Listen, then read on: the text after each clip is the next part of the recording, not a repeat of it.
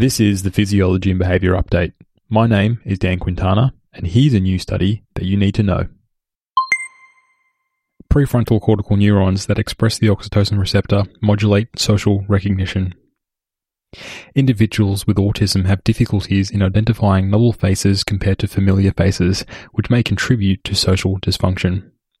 Oxytocin, which is thought to play a role in social recognition, is produced in hypothalamic neurons, which innervate several regions of the brain, including the prefrontal cortex.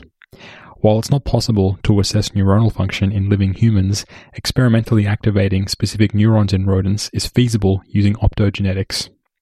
Examining social recognition is also within reach in mice using a social novelty test. In this test, you place a mouse in a chamber with two other mice who are inside wire mesh cups. One of these mice are familiar and the other is novel.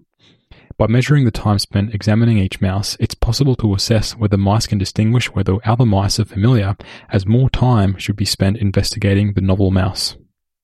In a new study in the Journal of Neuroscience, Tan and colleagues demonstrate that optogenetic activation of the neurons in the prefrontal cortex that express the oxytocin receptor gene impairs the ability to distinguish between novel and familiar mice using the social novelty test. In addition, they ruled out that these effects were due to general effects of familiarity and novelty by finding that the ability to distinguish between novel and familiar objects remained intact. Considering that individuals with autism have difficulties in remembering facial features, these results suggest that overactivation of oxytocin receptor-expressing neurons in the prefrontal cortex may contribute to autism symptoms. For more on the latest oxytocin, neuroscience, and psychology research, as well as my day-to-day research process, check out my Twitter feed, which is at D S Quintana.